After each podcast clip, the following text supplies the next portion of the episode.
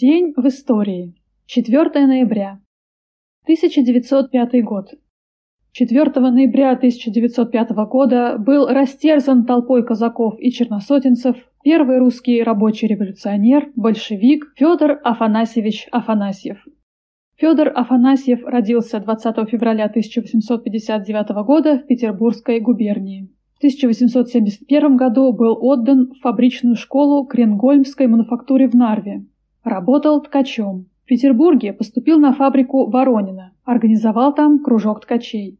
Первая маевка петербургских рабочих в 1891 году была организована в значительной мере усилиями Афанасьева. Он был одним из тех четырех рабочих, которые произнесли на этой маевке знаменитые речи, неоднократно перепечатывавшиеся за границей и в России. Весной 1891 года Афанасьев переехал в Москву. Там он поступил ткачом на фабрику Филонова, а затем на фабрику Прохоровской мануфактуры. В сентябре 1892 года Федор Афанасьев был арестован и просидел в предварительном заключении в Таганской тюрьме до 30 июня 1893 года. 4 февраля 1895 года он был посажен в петербургскую одиночную тюрьму «Кресты» для отбывания годичного тюремного заключения. В августе 1897 года Афанасьев поселился в Иваново-Вознесенске и около двух лет провел там в работе по организации ткачей в Иванове и Кохме. В июле 1899 года Федор Афанасьев уехал в Ригу, где, поступив на Засинговскую мануфактуру, снова стал собирать вокруг себя рабочих. 15 ноября 1903 года Афанасьев был арестован и привлечен по делу об Ивано-Вознесенской группе Российской социал-демократической рабочей партии. Просидев в тюрьме до 10 января 1904 года, Афанасьев был выпущен под особый надзор полиции. После тюрьмы он перешел на нелегальное положение и до своей смерти был секретарем сначала группы Северного комитета, а затем Ивано-Вознесенского комитета. Федор Афанасьев пользовался огромной популярностью среди рабочих. Они звали его «Отец». Летом 1904 года Федор Афанасьев возглавил Ивано-Вознесенскую партийную организацию. Революция пятого года стояла на пороге. В январе Ивано-Вознесенские большевики подняли рабочих на стачку. Она была потоплена в крови, но борьба не затухала ни на месяц. 1 мая 1905 года за городом была проведена массовка, а 12-го разразилась всеобщая политическая стачка, организованная большевиками во главе с Афанасьевым и посланцем московской организации Михаилом Васильевичем Фрунзе. Стачка длилась 72 дня. Ею было охвачено около 70 тысяч человек. Для руководства стачкой был создан Совет рабочих депутатов. В ходе стачки он превратился в настоящий орган рабочей власти. Владимир Ильич Ленин отметил – Ивано-Вознесенская стачка показала неожиданно высокую политическую зрелость рабочих, и немалая заслуга в этом принадлежала Федору Афанасьеву. В дни Октябрьской всероссийской политической стачки тысячи рабочих Ивано-Вознесенска, руководимые большевиками, вышли на улицы города с лозунгами «Долой самодержавие! Да здравствует революция!». Они раскрывали ворота тюрем, освобождая политзаключенных.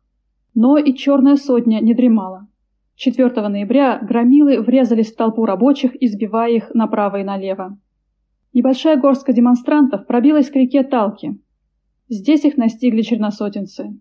Здесь принял смерть учитель Ивано-Вознесенских рабочих, их отец Федор Афанасьев. 1917 год. 4 ноября 22 октября по старому стилю 1917 года в Петрограде проходили грандиозные митинги подготовки к восстанию.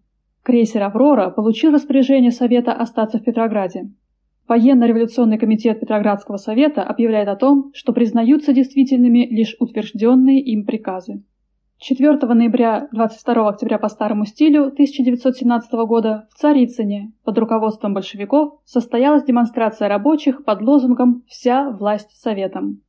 4 ноября 1917 года на съезде 5-й армии в Двинске избран исполком армии, возглавляемый большевиками.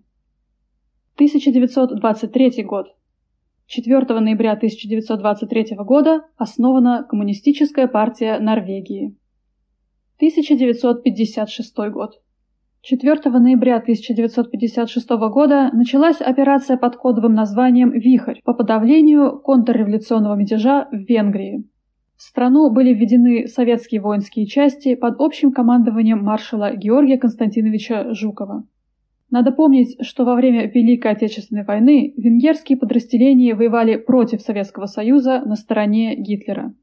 Предпосылкой и катализатором венгерских событий стал 20-й съезд КПСС 14-25 февраля 1956 года и доклад Хрущева о культе личности и его последствиях, и в большей степени резолюция от 30 июня о преодолении культа личности и его последствий.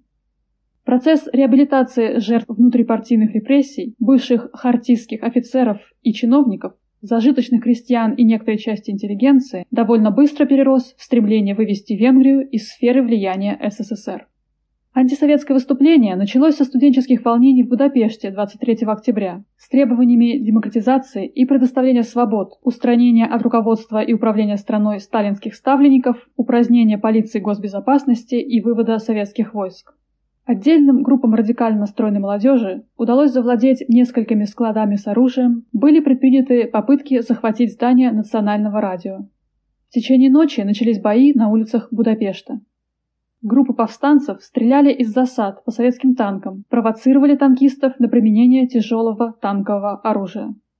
25 октября произошла очередная провокация, получившая название «Кровавый четверг», когда в демонстрантов и советских танкистов, находившихся у здания парламента, начали стрелять с крыш, прилегающих к площади здания парламента. 26 октября, оправившись от первоначальной растерянности, венгерская армия и силы безопасности начали ликвидацию очагов мятежа в стране. 27 октября на улицах главных городов появились военные патрули. Однако 28 октября премьер-министр Венгерской Народной Республики Имре Нать объявил о прекращении огня и придал легитимность созданным по всей стране мятежниками органам власти, так называемым Ревкомом и Советом.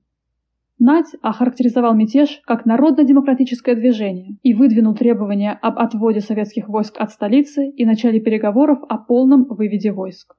Этим недальновидным заявлением он поставил страну на грань гражданской войны и спровоцировал дальнейшие события. К 30 октября начался террор против сторонников социализма, сотрудников госбезопасности, военнослужащих и полицейских со стороны легализованных мятежников. Очевидные зверства в отношении венгерских и советских коммунистов и военных вызвали в СССР серьезное возмущение. 31 октября советское руководство приняло решение о применении войск в Венгрии, согласовав это решение с лидерами Китайской Народной Республики и Югославии. 1 ноября, нарушая положение действующей Конституции Венгрии, Имре Надь объявил страну нейтральной, заявив о выходе страны из Варшавского договора и потребовав от ООН ее непосредственного вмешательства. В тот же день был налажен воздушный мост из Австрии, по которому в страну начались поставки оружия и личного состава из числа хартистских офицеров. 2 ноября главнокомандующий Объединенными вооруженными силами Организации Варшавского договора маршал Советского Союза Иван Степанович Конев поставил войскам боевую задачу – ликвидировать контрреволюционный мятеж в Будапеште. И на рассвете 4 ноября 1956 года по команде «Гром» советская армия приступила к проведению операции под кодовым названием «Вихрь». К венгерскому народу обратилось венгерское революционное рабоче-крестьянское правительство во главе с Янушем Кадером с призывом объединиться против мятежников. Части венгерской армии в основном не оказывали сопротивления и разоружались. Отдельные группы солдат и офицеров помогали советским войскам. Советские войска потеряли более 700 человек убитыми и порядка полторы тысячи ранеными. Венгерская сторона – около 3000 человек, причем 48% были моложе 29 лет. Результатом мятежа явился и тяжелый материальный урон. Советские солдаты в те тяжелые октябрьские и ноябрьские дни сделали все возможное, чтобы остановить волну фанатичной жестокости и садизма, которая выплеснулась на улицы венгерских городов под благородными лозунгами свободы. 1967 год.